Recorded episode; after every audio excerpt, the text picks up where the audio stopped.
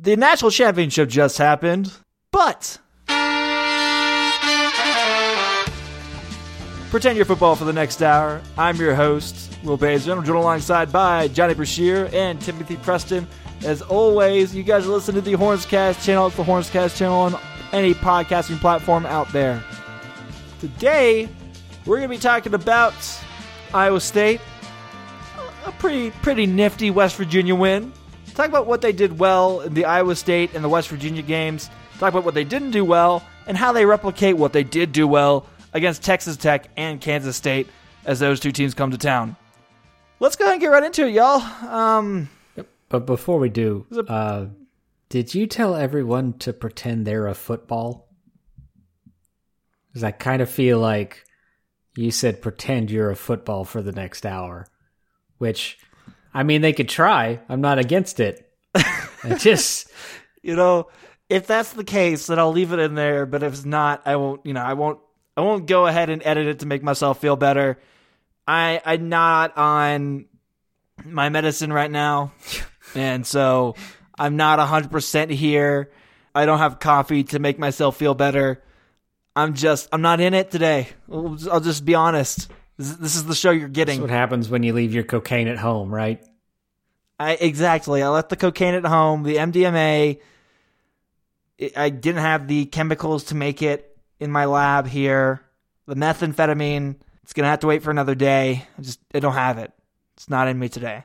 It's usually I'll make a, a, a nice cock. You know, Man, you- concoction. oh, concoction. yeah. This, I used to make a nice concoction of the stuff. this is the best intro ever. Uh, all right, you guys ready to talk some basketball? You you want to keep This is a going? good. This this is why it's a good thing that you are in control of the edit and not me because you saying this, I don't have a good cock. I, I would just have that on on demand forever. Yeah, and I'm sure somebody who is savvy enough with the internet and recording and whatnot can also have that on demand if- as well. Delos is And give cutting it it, to up you. right now. That's exactly. Delos is a editing wizard, He as we've all known. Yep. So, again, we ready to talk some basketball or no? You know, we, we still we still not done with it. No, I'm good. I'm good. Uh, Tim, Tim, do you have anything? I I'm trying to wrap my head around Will's cock stuff. Having a hard time figuring that out. It's a very poorly timed pause, Tim. Was it Johnny? Was it? Eh, fair. Maybe it was a perfectly timed pause. All right. Do we want to start with Iowa State, or really just want to get into West Virginia? I kind of really just want to get to West Virginia because that's what people want to listen to. Is us just cream ourselves of West Virginia? We are off to a hot start here. So I think we should practice some edging and first go into Iowa State. Ooh, okay. All right. So, do we want to talk about the emergence of Andrew Jones in the fourth point scorer against Iowa State? Is that some good foreplay for you, Johnny? Was he good? I don't, was he good? I don't know. Was he good? Maybe he's good. He might have been all right.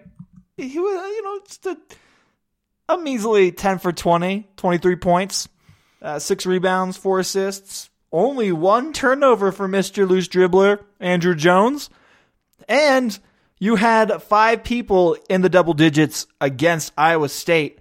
So the offense really wasn't the issue there, was it? No, it was uh, it was pretty good. It was pretty efficient. They they averaged one point one one points per per possession, or 111 points per 100 possessions. That's math. You can look it up. Um, That yes, sure. and See you guys in 11 minutes. Good grief.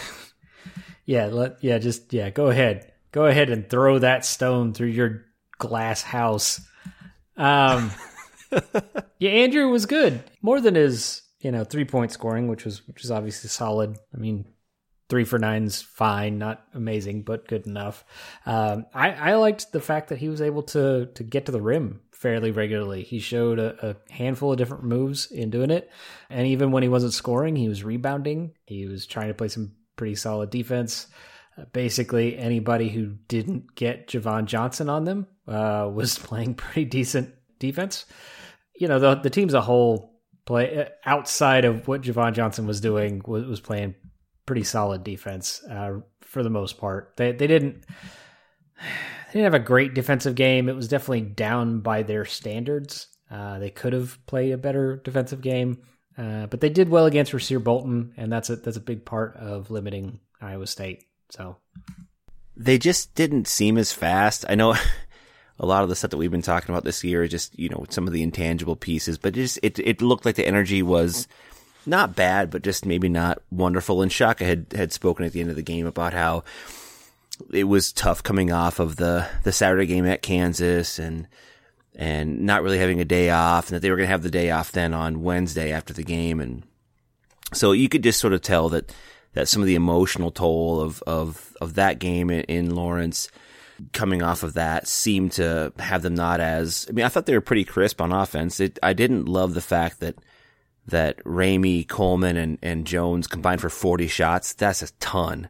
That's a ton with the depth that we have and with the ability that we have with, with Greg and Kai and, and Jericho to get some, some, some shots up to have, to have our guards get 43 points, which is nice, but, but 43 points on 40 shots is, is not great efficiency. So that wasn't wonderful, but you know, again, defensively was really the problem, I thought. And, they helped okay.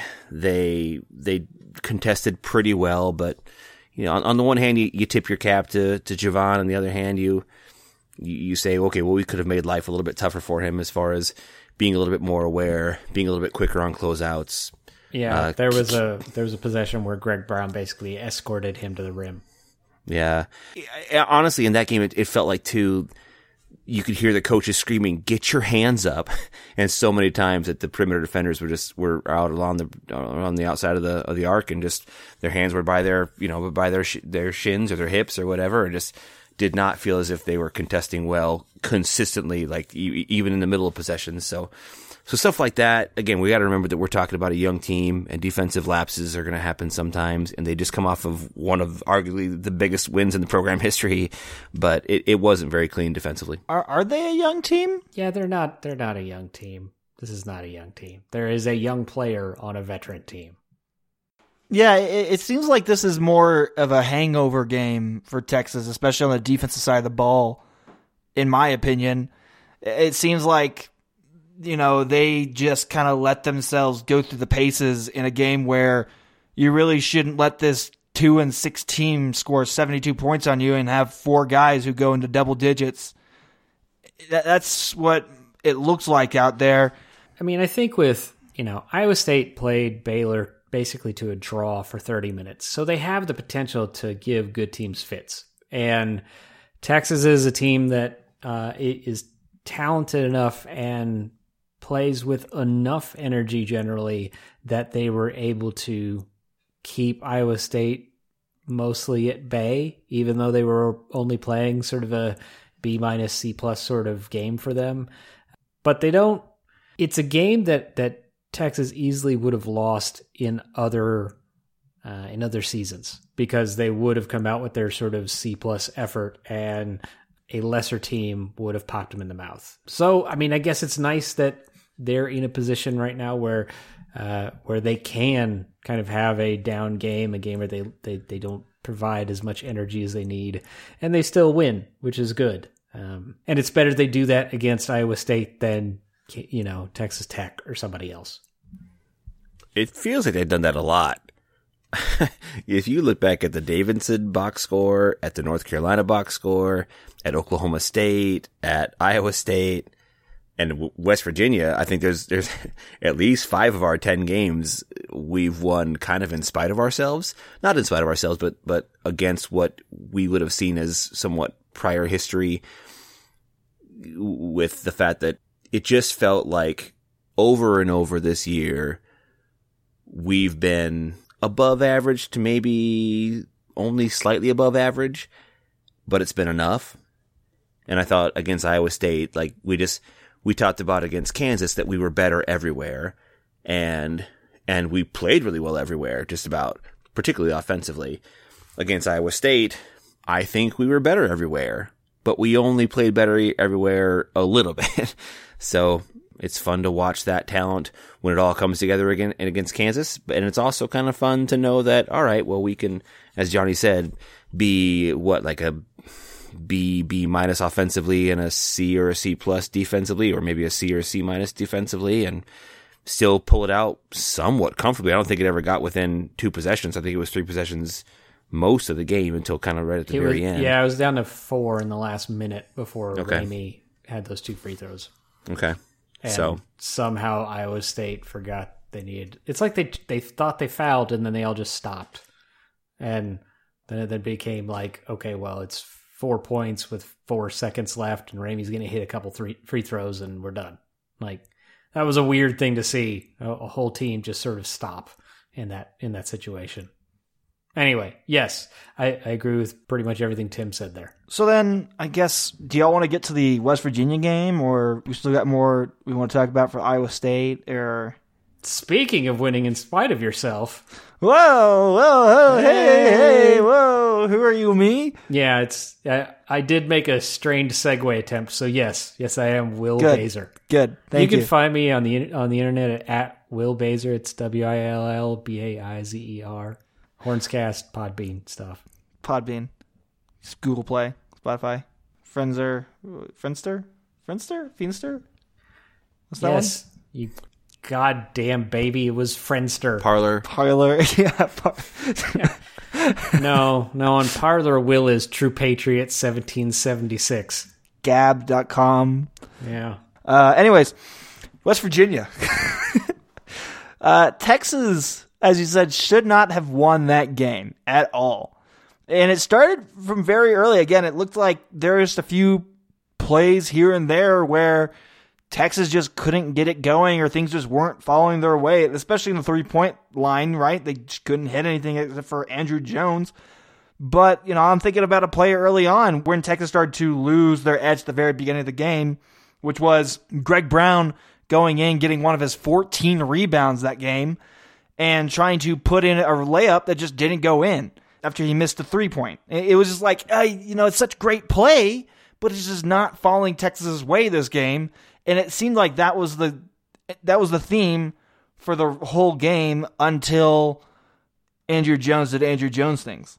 yeah. I mean, I think the the first was it three or four minutes. Texas was clearly executing a plan that that they had seen tendencies on, where they would get the opponent's big to lift up out of the paint, and there would just be a free path to the paint. And even when West Virginia got a little better about that, they still would just throw it up and let the big man drop, you know, dunk it. So there were five or six possessions in a row where Texas would just score because they could, because they had a good good path there. Um, And, and then again at the end of the game, like four of the five, or four of the last five possessions, or five of the last six were the same thing. So And, and we can get sort of to the the, the adjustments that were made to, in the second half in a second, but um, I, I think that once West Virginia stopped allowing a free pass to the paint, things got more difficult. And while several of the threes were good shots,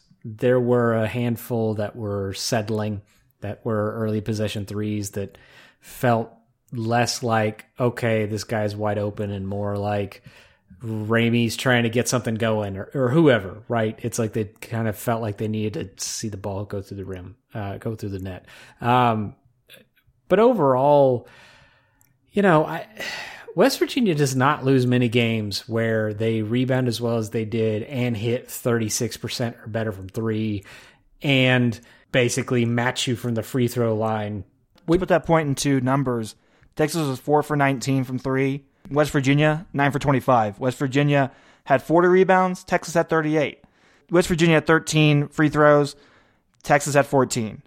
That was the only Yeah. place that Texas beat them was, was free throws, right? Yeah, and it's only by a touch. Like it Right. was, they both had pretty similar make percentages. um, Exactly. Which uh, West Virginia's offense is predicated a lot on offensive rebounds and second chance points, uh, and they don't really hit much from three. They've got a couple guys this year who ca who are fairly reliable three point shooters, which is a change for them because generally it's who's the big guy who's going to get a bunch of points for them off of low post work and rebounds and putbacks. But you know that's that's sort of the thing with West Virginia is that when they're hitting their threes, they become incredibly dangerous to anybody. Richmond found that out the hard way.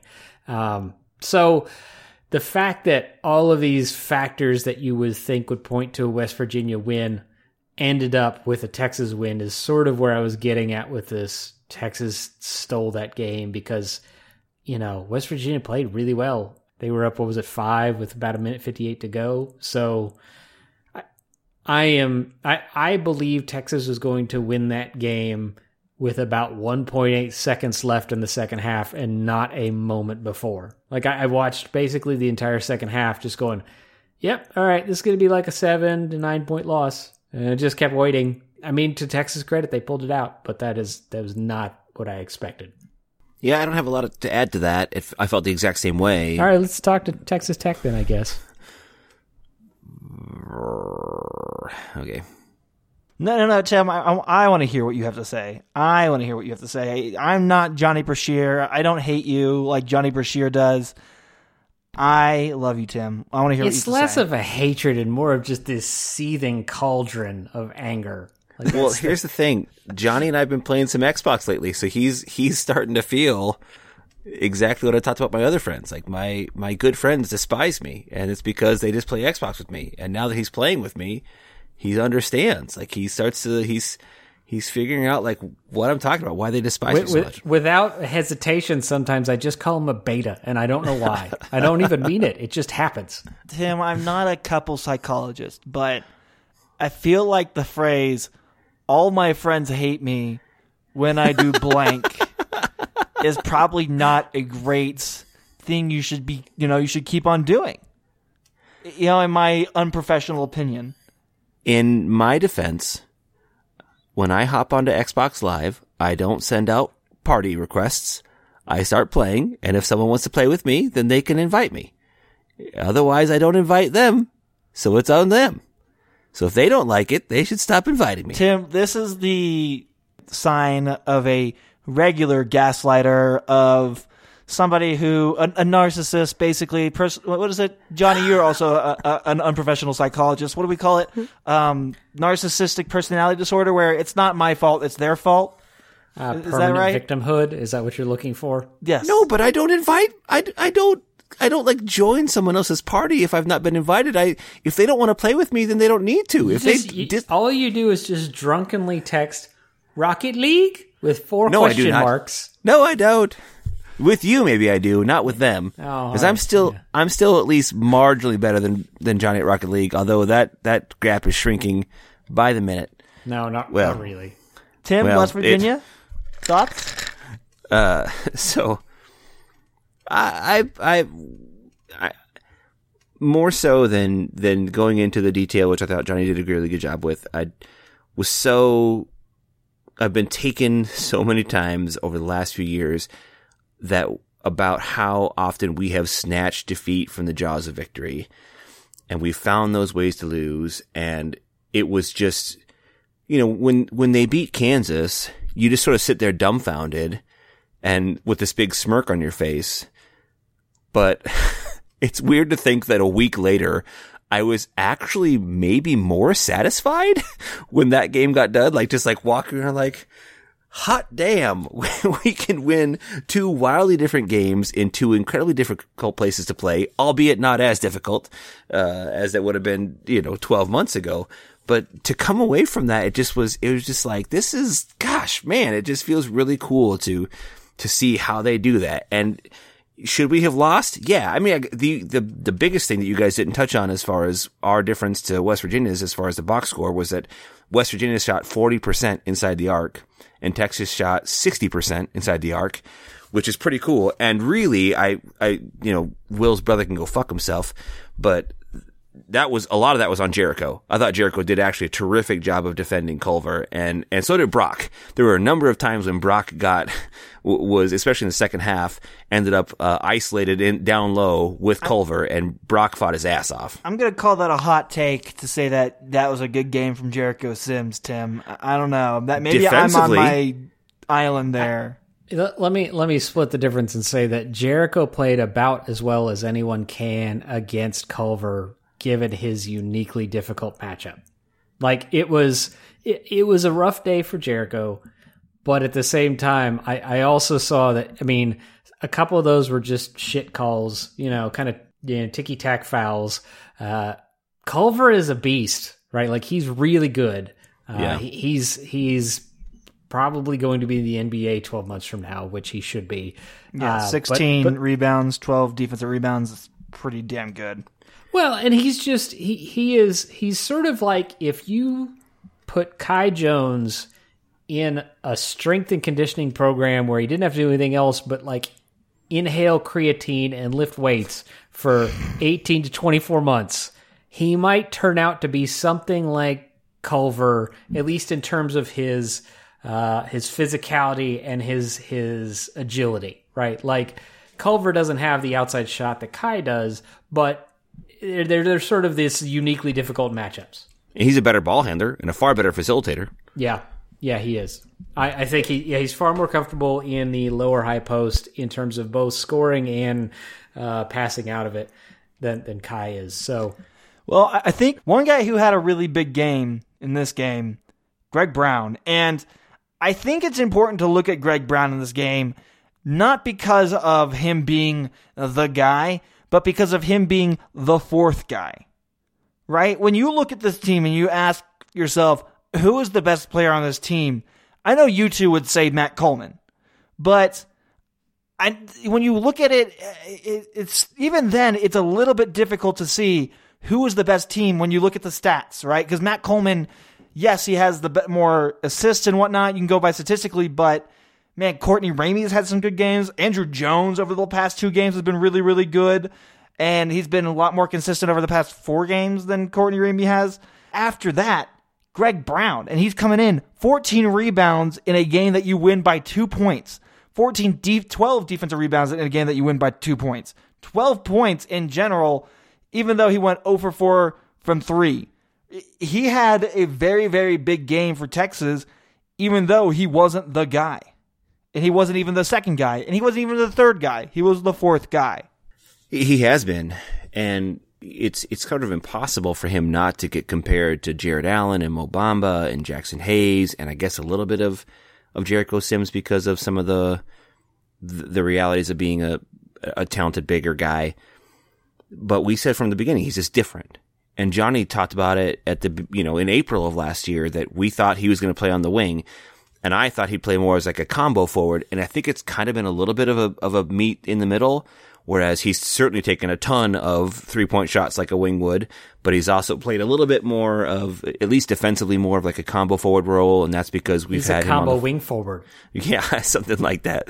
So, but it's it's been cool, and and we talked about fourth score, fourth score. Well, in conference, he's a second scorer, so he's averaging 14 points and 10 and a half rebounds in Big 12 play, which seems a little bit strange because sometimes you might think of a of a freshman to like maybe he'd come out and hammer the Sam Houston States or or whomever, just teams that are obviously physically outmatched against him. But he's been not just at his best, but really, really, really, really damn good in conference play. And and his second half of of de- defensive rebounding, which I think he got eleven defensive rebounds in the second half alone against West Virginia. That's that's game changing stuff. That's that's the kind of thing. Uh, On top of he had, I want to say, a couple of big two point mid range shots in that second half. That both of the times he hit those shots, I think we were down nine, and he brings us back in. And so instead of it, instead of West Virginia kind of lengthening it to to twelve or fifteen or whatever, we're we're back right in there. And, and those are big shots for a freshman to hit. And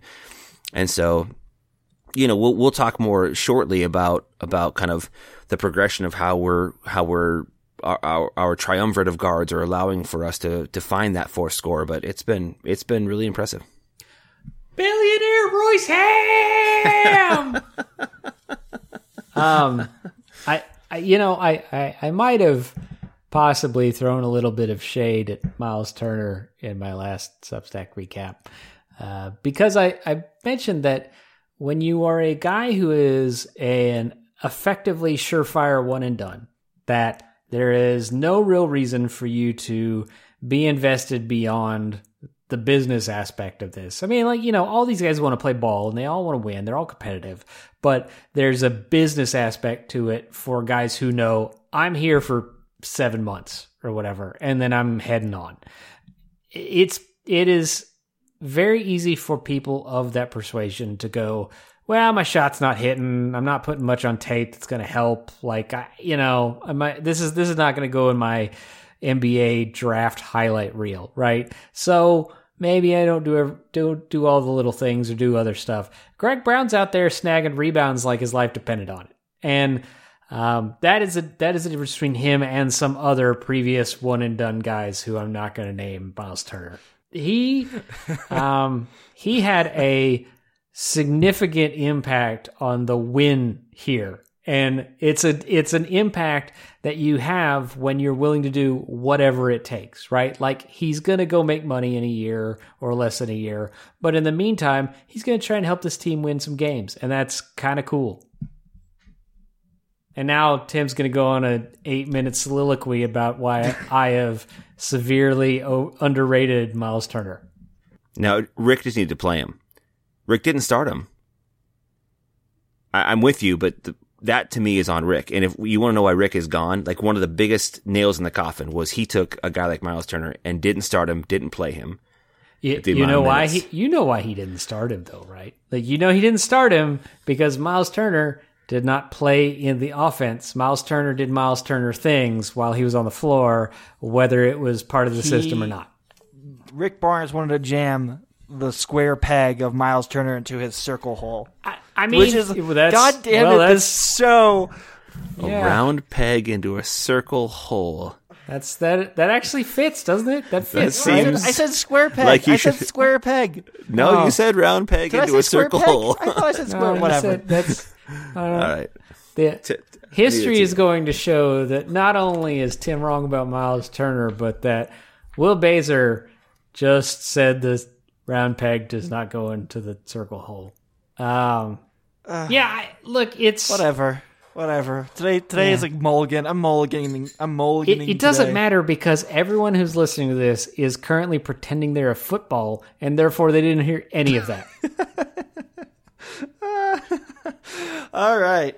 All right. So Johnny. Also, Andrew Jones hit a pretty cool shot. By the yeah, way. Yeah, I, was about to say, Johnny, where were you and, and, what were you doing and how did you feel and you know who did you scare and what happened yeah, when John when and, when Andrew Jones hit that three point shot? I so yeah, I, I spent most of the second half just sort of curled up on the couch. Like not even curled up on the couch, like I was in this sort of contorted position of like you know, you, you watch somebody sort of hang a photo and it's a little bit off and you kind of twist your head to the side as you, as you're watching them not fix it as cuz you're like you think maybe if you put some body english on it, you'll you'll fix that frame. And that's that's sort of how it was with the Texas game and I ended up being like half on the couch and half on the table. That like we got a little coffee table in front of the couch, and and I'm just sort of laying there, just like fucking humble brag. Yeah, like my with my coffee table, my my like twenty year old coffee table that I'm pretty sure she got from IKEA. Um, so there's I, am I'm, I'm I'm sitting there like just just waiting like just please put the pickaxe in just like somebody get the dagger and finish this because this I don't think, and then I don't think this is going to happen. And then I see it's like, okay, 70 69 with 10 seconds left, and this dude's going to shoot a free throw. And as soon as he missed that, and as soon as I saw that they were pushing the ball up the court, I was like, fucking game right there. Like, so maybe I believed with 4.8 seconds left. But as soon as I saw it, they didn't call timeout, that they pushed it up uh, instead of, uh, you know, instead of trying to call a set play. And Ramey ran into the into the paint with not not abandon like he did it exactly right where he came in with the urgency he needed that the uh, that the defense would collapse, but not so fast that he'd get called for a charge or something, and then kicks it out to Andrew. And as soon as that ball left the, the his his hand, I I yelped. I, I like that's the only way to describe it is I yelped, not like a hurt dog, but like a celebr Tory dog, like a dog who got his foot caught in like a winning lottery ticket. I, I don't I don't know, but it was Yeah, that was loud. And That's I, quite like, the I s- metaphor or simile or yeah, I, I I- don't, I I don't don't, know know, what what you it call is. that. A dog that got his foot stuck in the winning lottery ticket. Is that's that's there's levels there. That's a Simile. metaphor. yeah, yeah. Not the Like, yeah, simile. give it Like, to the English Metaphor, or, yeah, simile means like or as, but Yeah, yeah. Instead of, And I, so I yelped like a dog. That's a simile. Mr. Yeah. English, Mr. Fair. English All right. teacher. Fair. Come I on. missed the like. Okay, I, I missed That's the like. Yeah, you're that's right. that's Oh, yeah. why he's an English teacher in Iowa. Um, there's oh, um, God, Johnny, yeah. don't do him like that. it's it's I anyway. Yeah, uh, stood up, yelled, and uh, my girlfriend looked at me like I was crazy. So, and then Preston? I proceeded to spend the next three minutes explaining it to her. So that's Mr. how excited I was by the shot. Is I spent three minutes explaining it to the woman who does not give a single fuck about sports. Mr. Preston, where were you? largely comparable, sitting in my basement as always, and I watched it during the day, so it wasn't like nighttime. I, I didn't wait to watch it on late, late DVR. But I was very quiet because the game kind of suggested very quiet because even when Texas played well, it wasn't super close. And then all of a sudden, boom! Just yelled boom really loud when, when Andrew hit the shot and my son Owen came down. I was like, what happened, dad? What happened, dad? He doesn't follow sports at all. Uh, but he just, he loves me a lot. And so he came downstairs like, what happened, dad? Oh, did Texas win? And like, look at the fucking score, my guy. Yeah. and Are are they in the orange? yeah, they're the one with the T and the E axis. You're 11. Uh, but so it was, it was, it was awesome. Yeah, it was, it was just a very quiet. Like they can't win this game. Well, well, okay, they're they're not going to win this game. Oh, he's going to hit that three point shot. Nice. Okay, West Virginia. Like, yeah, nice try. And then, oh.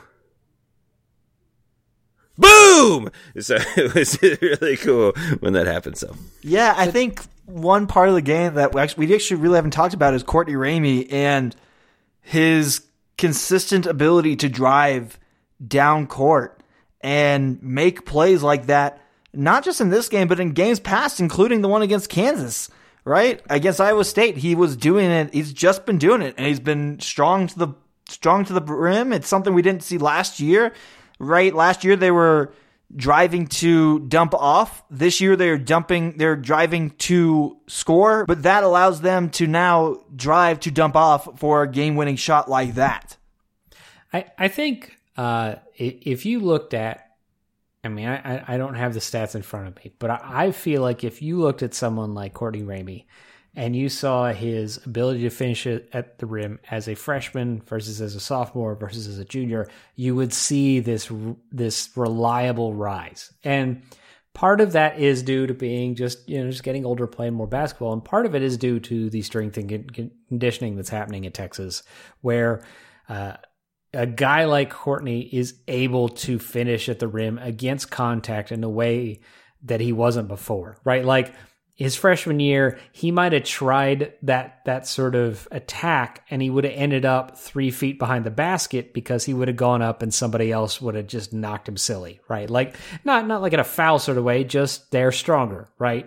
Um, and so you see that sort of thing now, and it's it, it's sort of what this season is is this confluence of events that all sort of speak to a team that whether whether or not they do something you know amazing in March, they are sort of built for this moment, right? Like you have Andrea Hudy with her second off season with these guys and some ability to at least build programs for them and and have them you know work on their strength and conditioning.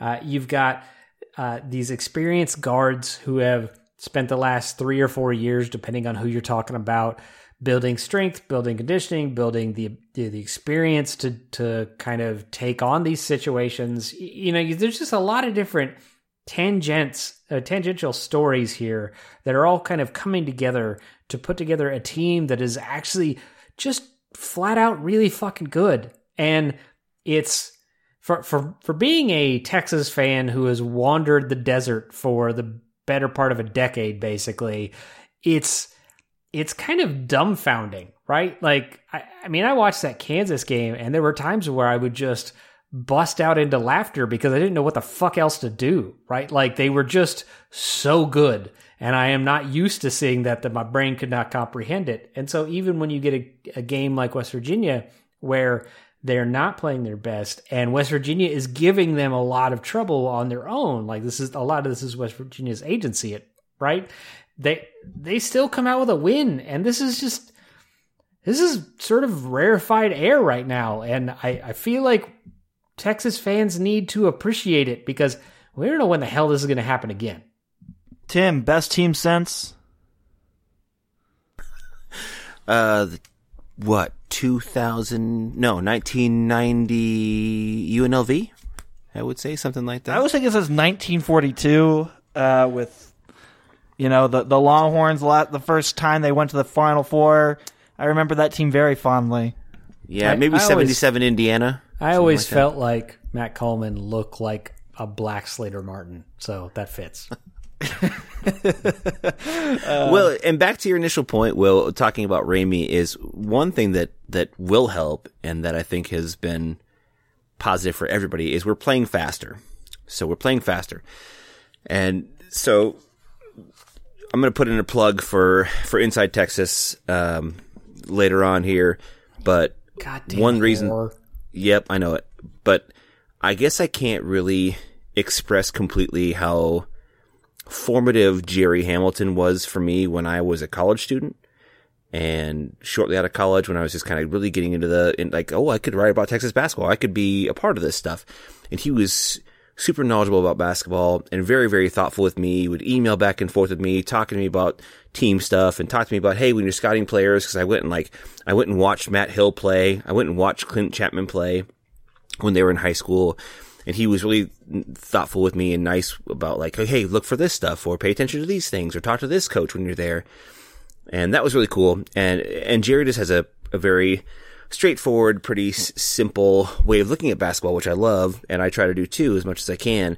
But he's got this running tally on Inside Texas where he talks about very simply when Texas, it, it's the 75 point barrier. Like that's the barometer for this team. And in Big 12 play under Shaka Smart, when Texas scores 75 points or more, they are 17 and 4. When they score under 75 points, they are 27 and 46. Which again, I took stats in college and I got a C minus. So, uh, you can understand my, my level of understanding math, but I can understand that when you're, when you're over 80, an 80% win clip, uh, when you do this thing and you are at what, like a 35% win clip otherwise, you you probably should do the thing that you do more. And so that faster pace and getting up at tempo and, and finding times where you can get your, your playmakers in space and or even sending a guy like Ramey like, hey, we're gonna we're gonna get you into into the paint as often as possible has been good. But what's been what's really stuck out for me than these last few games and especially in conference and with that in mind is when you have three guards that are as ball dominant as Courtney, Andrew, and Matt, you need for them to get you as close to those numbers t- to get to 75 as you can. And what's been really cool is this season so far, those three have averaged like, like all year long, they've averaged about 42 points, 11 rebounds, and 10 and a half assists. So over that time frame, they've been, you know, 42, 11, 10 and a half. And when we talk about guys like DJ Augustin or TJ Ford or Daniel Gibson or Avery Bradley or Jordan Hamilton, terrific players, mean a lot to us as Texas fans because of what they did. But when you break it down, it's production. Like that's what we're talking about. Like, like I, I love TJ for his leadership and for all the things he brought and making Texas cool. And because he comes, then you can probably say that Daniel comes and Lamarcus comes, and then guys like Durant and Augustin and, and, you know, him being kind of the Pied Piper. But it's really production. And what is neat about this year is the past five years under Shaka, we just have not gotten that backcourt production. And if you're going to say, okay, guys, get to 75 points, well, then you need to rely on your guard play to get you as close to that as possible so that you can that you're not saying, well, that's, that 75 points is going to mean Jarrett needs to get to 25 points or we're never going to get there. Or Mo Bamba has to be at, at 20 points or we're never going to get there. But when, when our guards average 42, 11, and 10 and a half, that just simply from a produ- production standpoint, that makes the rest of the team only have to put together 32 points. And when you're talking about Jericho and Kai and Greg and Donovan and Brock and whoever else, okay, we can get there. Like that's that's doable for this team when you talk about what the rest of them are doing. And then you you knock that up a little bit in Big 12 play. They're averaging 44 points, 13 and a half rebounds and almost 10 assists. So now you're saying, okay, again, Jericho, Greg, Kai, Brock, Donovan, Royce, you only have to account for 31 points. And we're going to, we're going to find that magical 75 point number. And so when, when Courtney goes into the lane as much as he has, when, when you, you know, when you see guys like, like Andrew play as well as he has, when Greg goes crazy and scores over 20 points or gets his 14 rebounds, that production, however it happens, the production is what matters. As, as simply as I can put it for people who don't have a, a, a Apple Notes in front of them, not a spreadsheet or an Excel thing in front of them. This season, particularly this conference season, is almost 10 points higher on average than Texas's top three backcourt players have averaged in any other year under Shaka. So whatever else you know about how they're doing rebounding and assist wise, almost 10 more points per game than any other year under Shaka. So if 75 is that magic number, you don't want to have to rely on Jericho Sims and a freshman Kai Jones and a freshman Kamaka Hepa to get you those other 40 points. Well, we don't have to rely on them to score 40 points. It might just be 30. And now we've added a sophomore Kai Jones and a freshman Greg Brown who's really, really playing very well. And so, so it's, it's neat to see, hey, that 75 is, is a litmus test for us. And we're hitting that at a time when not only do we have terrific other players than just our backcourt, our backcourt triumvirate, but also our backcourt's playing at a level that we just haven't seen even close to under Shaka. Yeah, no, it, it's interesting that the success of this backcourt has allowed for the emergence of this team. And, you know, having those 41 points on average throughout the season allowed for the ability that we don't really need a, fourth scorer as much. But at the same time, it has allowed for that fourth scorer to emerge. So let's go ahead and start looking forward here as Texas takes on the number 15 Texas Tech Raiders, Red Raiders, as they come to Austin. They have a number of big time players they have on their team right now, but they also have some interesting losses like they got pummeled by Houston. They lost to Kansas at home. I mean, who does that? Uh, they lost to Oklahoma State in overtime. But let's not undersell them. This Texas Tech team is still very good, and they still have a lot of pieces on it that can hurt Texas. Johnny, uh, well, Tim, how does Texas Tech attack Texas usually? Johnny, how does Texas Tech attack Texas usually? Who, so, whoever, how does Texas? So y'all, how does Texas Tech attack Texas usually? We're we're on strike at this point. There's there's no, it's neither of us is going to talk. Just, just this. So, uh, Tim, where can we what do we want? A new host. When do we want it? Now. Yeah. Um. So. You guys are just pointing. You're like, you're like, no, I don't want to talk. He wants to talk. You're like, there was like, no, no, no, no, not me. The other one, the other one knows what to talk about in this one. And I'm just like, all right, who wants to talk here? All right, nerd bat signal engage. Yes, hi, I'm here. Um, so I, I you know, the thing about it's it's sort of interesting that Tim talked about the 75 point threshold uh, leading into a game where is probably incredibly unlikely that either team will crack 70 points. If it happens, it's probably because Texas won convincingly. I, I, don't expect that to be the case uh, for a couple of reasons. One is that Tech is still a very good defensive team. They're still fourth best in terms of their def- defensive efficiency uh, in D1.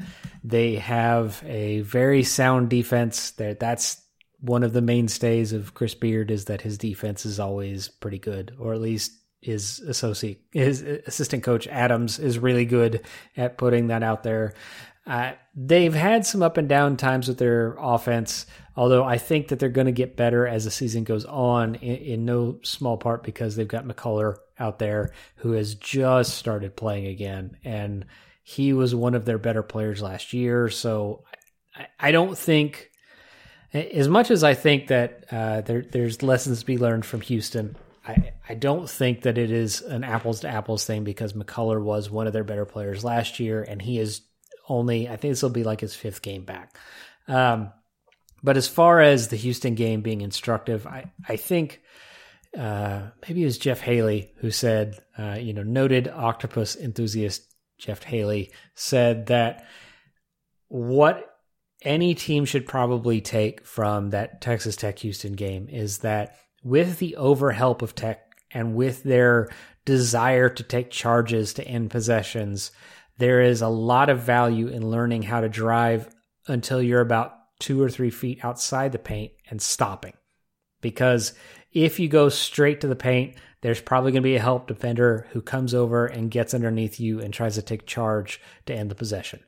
And Houston was really good at driving until just outside the paint and kicking out to somebody, either doing a short mid range shot or kicking out to somebody. And that's part of the reason why Houston was beating the crap out of them until the last few minutes of the game. Like Tech made it closer at the end, but there was a point which Houston was up by 21 or 22, something like that. Like they were they were taking it to them. So my hope is as Texas plays Tech that uh, they don't get into the trap of taking a lot of charges and turning the ball over in that in that sort of situation because if Texas does that then Tech is very well uh, positioned to take advantage of this game and and win in Austin like I it's as much as Tech has their sort of offensive ups and downs, they are still a very dangerous team. You cannot take them lightly. Uh, McClung torched Texas when he was with Georgetown. So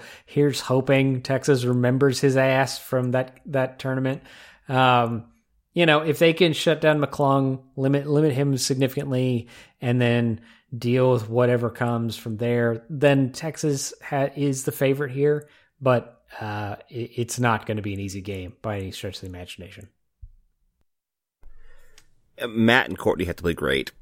I think they, they, we can't probably get an okay game from them and make it through, which seems weird to say because we've we've weathered the storm so many times this year with okay, maybe this game only Andrew plays well and this game only Matt plays well, or this game Courtney plays great, but the other two not so much. But I, I, I if Matt and Courtney are our primary ball handlers, I think they need to play as well as possible or else it's going to be really tight because the more that we have to rely on Kai and Andrew and Greg as facilitators or as shot creators, the more I think those offensive fouls or turnovers are more likely because I think Courtney and Matt are, are more likely to do what Johnny says, where they're going to drive under control and be able to, to make some of those decisions in real time. Greg less so. He's got like one assist to 26 turnovers this year. I can, so, I can see Greg picking up three offensive fouls in the first half. Uh, it's certainly plausible.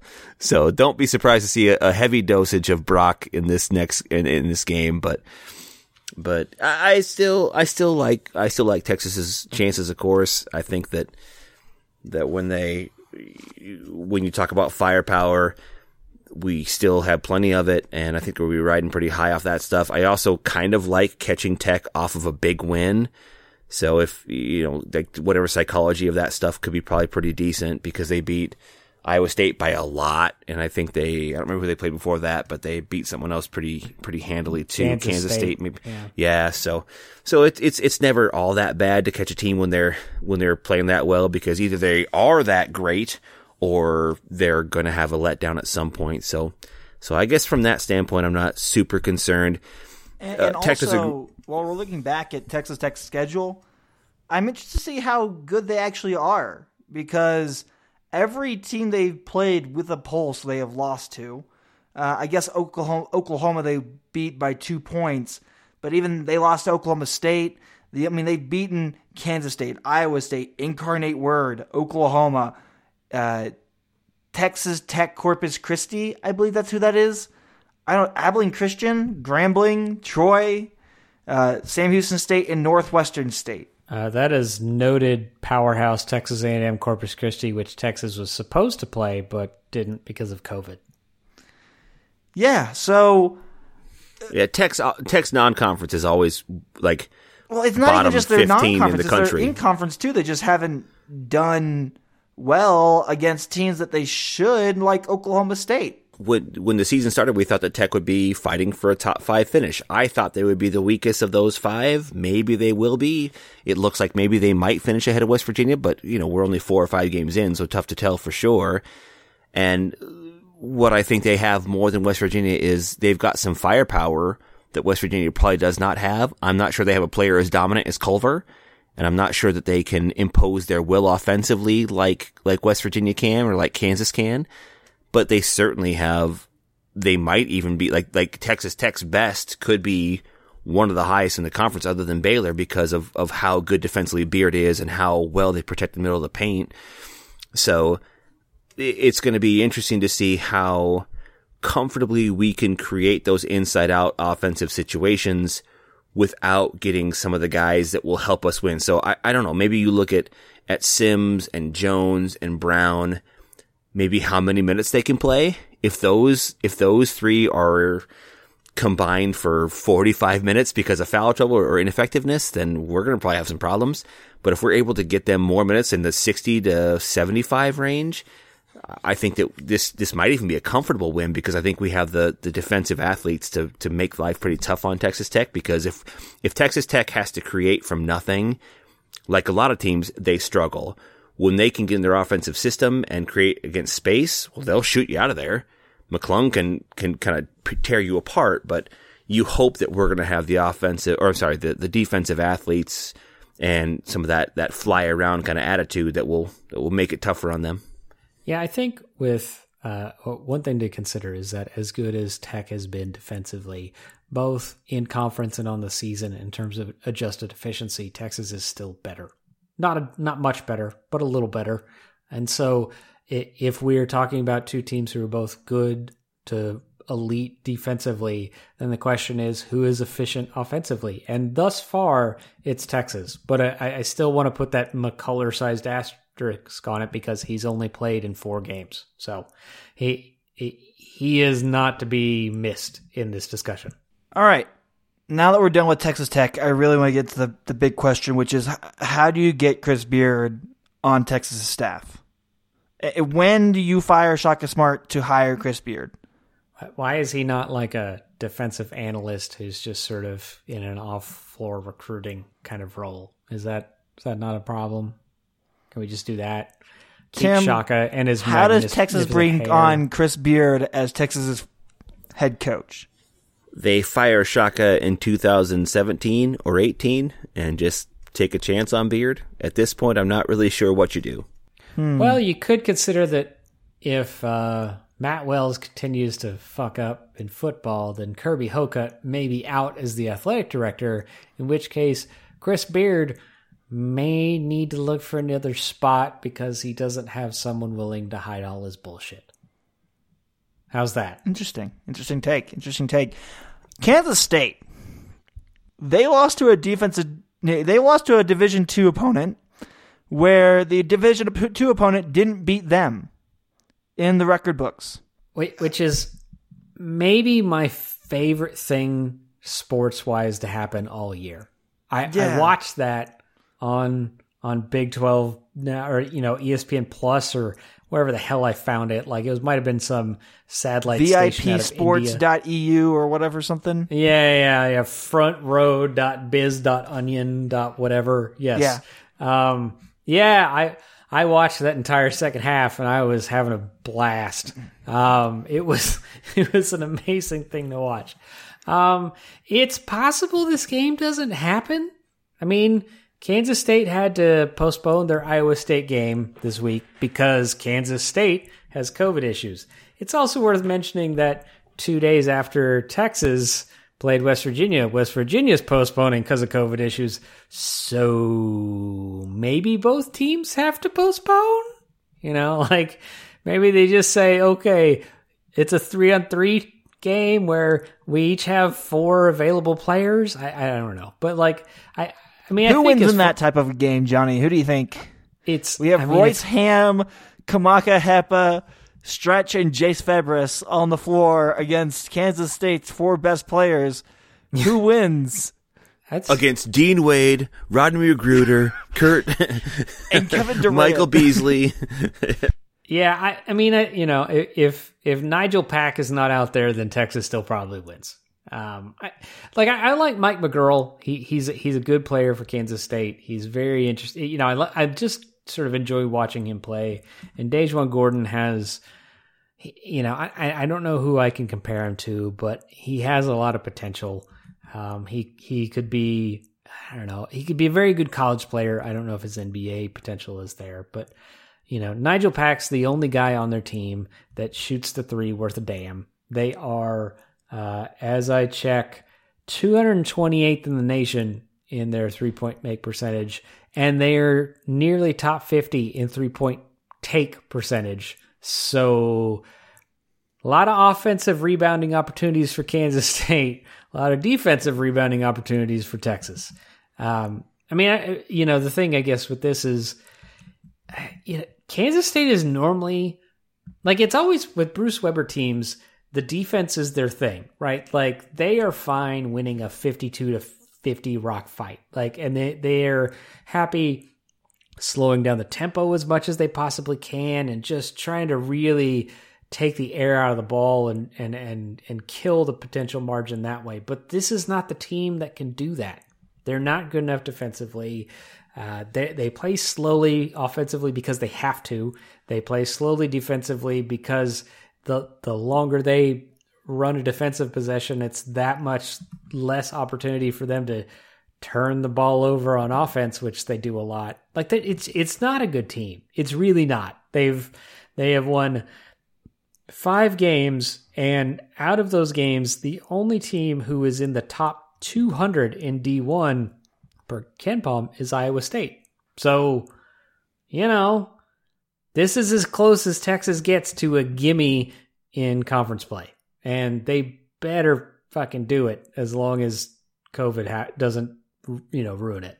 So then, Tim, since it's a gimme game, how does Texas fuck it up now? Now that we've said it, Well, if they so if Kansas State shoots 40% or above from 3, Texas shoots under 15% from 3, Kansas State wins on the glass and shoots 25 or more free throws. I'm going to say that's it. Now, a few of those things would be very out of character for both teams. I'm not sure K- Kansas State has shot 25 or more free throws yet this entire season, but if they smacked us from three and shot more free throws, I guess they could win. Uh, there, this is this is not this is not Iowa State where Johnny was preaching, "Hey, the Cyclones aren't bad. They've got some bad losses. They're not a terrific team, but this is this is not an awful Cyclone squad." Whereas Kansas State's does creep into that kind of awful territory. So that's yeah, it, it would take it would take a, a real unicorn of a game for the for the Wildcats They- to win. I th- I think. They have made 20 or more free throws three times this year. They were 20 of 21 against UMKC, which is, uh, I, who is that? The Kangaroos out of The Kansas Kangaroos. City. Yeah. Yep. I got recruited by them for tennis. Oh, Let's go. nice. Yeah. That's, uh, they no longer have a program. So They were, they were 20 of 30 against Fort Hays State in the loss that does not count as a win for the D2 team. And they were 26 of 29 from the free throw line against Iowa State. see, there you go. So there there's go. there's the thing. Yeah. There you go. That's it's, po- they- it's they- possible. It is possible. All right, guys, let's talk about some uh, what's not basketball. Pretend you're getting to know us. This week's pretend you're getting to know us is a surprise because I forgot to put it in our little notepad, which I was looking. I was looking. No, I- it's, it's not there, so we're just gonna come up with a random one. And it is this week. It is what inanimate object do you wish you could eliminate from existence? Tim's face. I have no idea. Uh, do we not like that one? We can come up with a different one. We can wait that one. Oh, for it's fine. week. I just I just got to think for a second. Hang on. I got to think for a second. Is a hangover inanimate? Just so I know. I don't know. I don't think. It's not even an object, it's a concept. Yeah, exactly. It's a concept. That's that's that's an, a concept you could get rid of. But no, Is celibacy an object? is my virginity an object? It's definitely inanimate. Here, I'll start off with one. You guys ready? Sure. All right. Yeah. I want to get rid of the coffee table that you stub your toe on in the middle of the night. That is hmm. something that I think is pretty universally hated. And I think it transcends transcends cultures is that little coffee table where you need to wake up in the middle of the night and use the restroom in because you don't live in a mansion. You're, I mean, I guess if you did live in a mansion, it'd be the same thing, but you're walking down the hall and oh no, there's that, there's that damn coffee table that happens to be made out of cement and, uh, there's your toe and, uh, all of a sudden you're in the emergency room and you don't know what happened. You just wake up there and they amputated your toe and true story. Anybody else? All right, so my first answer is guns. I'm just I'm not into guns. My second answer is uh squares of concrete that are a little bit higher that I kick when I'm running and almost fall down in a terrible fashion. Uh, that happened to me twice in like the last three or four days. I'm running with my dog, and all of a sudden I kick the the sidewalk because it's just a little bit above the previous sidewalk block. And and first of all, it hurts, and then second of all, I almost fall, and then it hurts again because my my confidence just gets shaken to shit. And uh, why can't they fix that? Like why why does that happen so often? Like why I, they've been laying concrete for years, centuries. How come we can't figure that? Anyways, It's better than So- when I was in India and went on a run, and then, oh no, there's missing an entire thing of concrete, and oh no, there's the sewer, and oh no, you almost fall into it. oh no, there are alligators down there. Yeah. No, probably. Yeah. So I guess my answer is going to be racism. Johnny, concept. If, come on, come on. That's if if a hangover is not a thing, then racism's not a thing. I I just I I felt like we need to be a little bigger than the people who are tired of getting their toes stubbed, which is what the first two I said answers guns. were. No, no, no. The the first answer and then answer one Have point. you never stubbed your toe on a gun, sir? no, I've, That's the main thing that people stub their toes on. yeah. Maybe not in Iowa. Uh, but then I guess my answer is going to be Mike Pence. Johnny, let's not be political here. Give me a damn thing that is inanimate. Was he not inanimate? I'm sorry. Um, all right, I guess. Uh, not seen the jazzercise visi- video of Mike Pence running into talking. Just, uh, I guess we're just gonna go with uh, door jambs. They're terrible, right? You got to stub your toe in them, and it's it's awful. So, door jambs, it's, it's bad. Johnny, I expected better. I expected better, and I'm disappointed. You shouldn't. Uh, all right. I, I guess that'll be it for us then. Um, come up with a better answer than Johnny's. It's not going to be difficult. Yeah, probably not. Guys, thank you for pretending you were football for the past hour. I've been your host you for You appreciate guys, that. Yes. you guys can find me on Twitter at W I L L B A I Z E R. Mr. Johnny Brashear, where can we find you? You can find me on Twitter at Bitter White Guy, where I make more hilarious political commentary, and also on Substack, uh, bitterwhiteguy.substack.com. I have multiple patrons who have signed up in the last week, uh, probably out of pity, but I'll Many take it. Many leather bound books. Yeah, I'm. Uh, I've His got. Yeah, patron it's, smells of rich mahogany. I feel like this is probably a good example of like what you know when you read about ancient Rome and the the artists had patrons and you always think like oh they probably lived pretty well and I'm gonna be like no no no this is probably a more accurate dis- de- depiction of patrons where it's like all right I uh I'm, I'm gonna get to buy some alcohol off this which is cool thank you uh but I'm I'm not retiring off of what's happening on Patreon. So, um, yeah, you can find me there, and uh, that's that's that's pretty much it, I guess. Interesting, interesting. Tim, Yeah. Tim, welcome back to the show. Hello. It looks like you put on a shirt, so you're ready to go. Uh, he's been doing this shirtless, y'all. It's been pretty hard for Johnny and I to keep focused. It's probably the reason I'm having such a hard show right now. That's why he keeps talking about putting round pegs into into circle holes. Tim, where can we find you, buddy? On Twitter, Inside Texas Hoop, no S, and on InsideTexas.com. Awesome community. Come hang out with us. We'd love to have you. If you follow him on Twitter and he follows you back, he sends you random DMs where he is uh, pumping up his stuff. I found that out this week. As uh, in the middle of the night, Tim sends me a tweet that says, uh, "Hey, you guys should follow Inside Texas because that's where I write." And I'm like, Tim, I know, I'm aware. Thank you. It was I, I I saw on my phone the question mark that you sent in response, and I was like, "Why did he send that? I have no idea. What's that about?"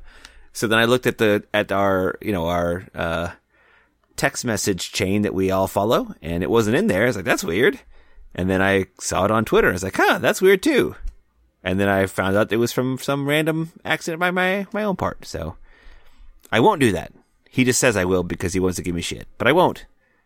Or will I? No. Hmm.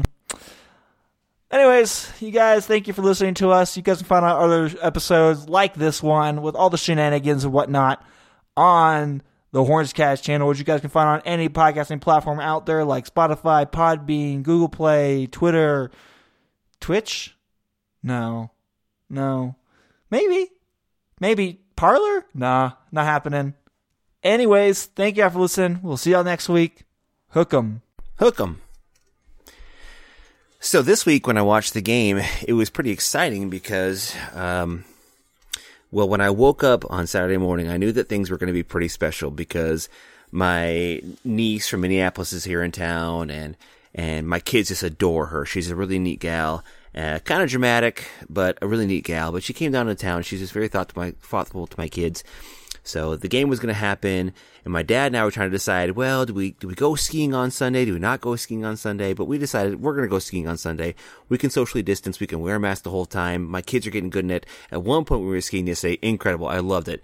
Oh, and his it's like the third or fourth time he's ever been skiing, and this time he went on a ramp. It was awesome. Like he went he this he went from three times ago never skiing to now he's like like taking jumps and stuff when he goes off the skis. It was really cool. So to see him do that was very heartwarming. Um, and my daughter went all the way down on on two greens and one blue as a seven year old made it to the bottom of the hill. Awesome stuff. She's doing a great job. Anyways, the West Virginia game. So I'm watching the West Virginia game, and it's not close for part of the second half. I'm a little bit nervous, and we'll see what happens. But um, things are quiet. Murphy's kind of laying right next to me. Um, I had what they're called dots. We talked about dots, the pretzels that are delicious from North Dakota. They're delicious pretzels. Uh, kind of garlicky, pretty salty, a little spicy. Kind of have a green pepper taste, so a lot of spiciness with the green pepper. Um, one of the spicier peppers uh, that you find here in Iowa, and so that was that was delicious. And so I'm I'm watching the game. I'm eating the peppers. Well, pepper tasting uh, pretzels, and um, as the game continues, I'm like, we're hanging around, we're hanging around. Then I have to stop halfway through because Murphy had gone upstairs and was like clawing at the door. I was like, oh, I guess he's got to go outside. So we go outside to take him out to the bathroom. He doesn't go. He doesn't go to the bathroom. Like, what dog needs to go outside and doesn't go to the bathroom? So I take him out there, but he doesn't want to go. So we come back in. I was like, you just didn't want me to see the game, but he was fine with me watching the game eventually. So we came back downstairs, and as we were doing that, it was pretty fantastic because then we got closer to close to the end of the game. And then as the end of the game got closer, it was pretty cool to see Andrew hit that shot, and I yelled boom, and Owen came downstairs and was talking about it with me. And then Anna came downstairs and asked what was going on. So we rewatched the play, and then we rewatched that that last oh 10 15 seconds probably 12 times. And then i was like well watch Hudy. She's in the background. And then Hudy like after the shot like Hudy just goes boom and like you know kind of does a fist pump. And then one of the assistant coaches kind of goes to the end line does a boom. And like also at the same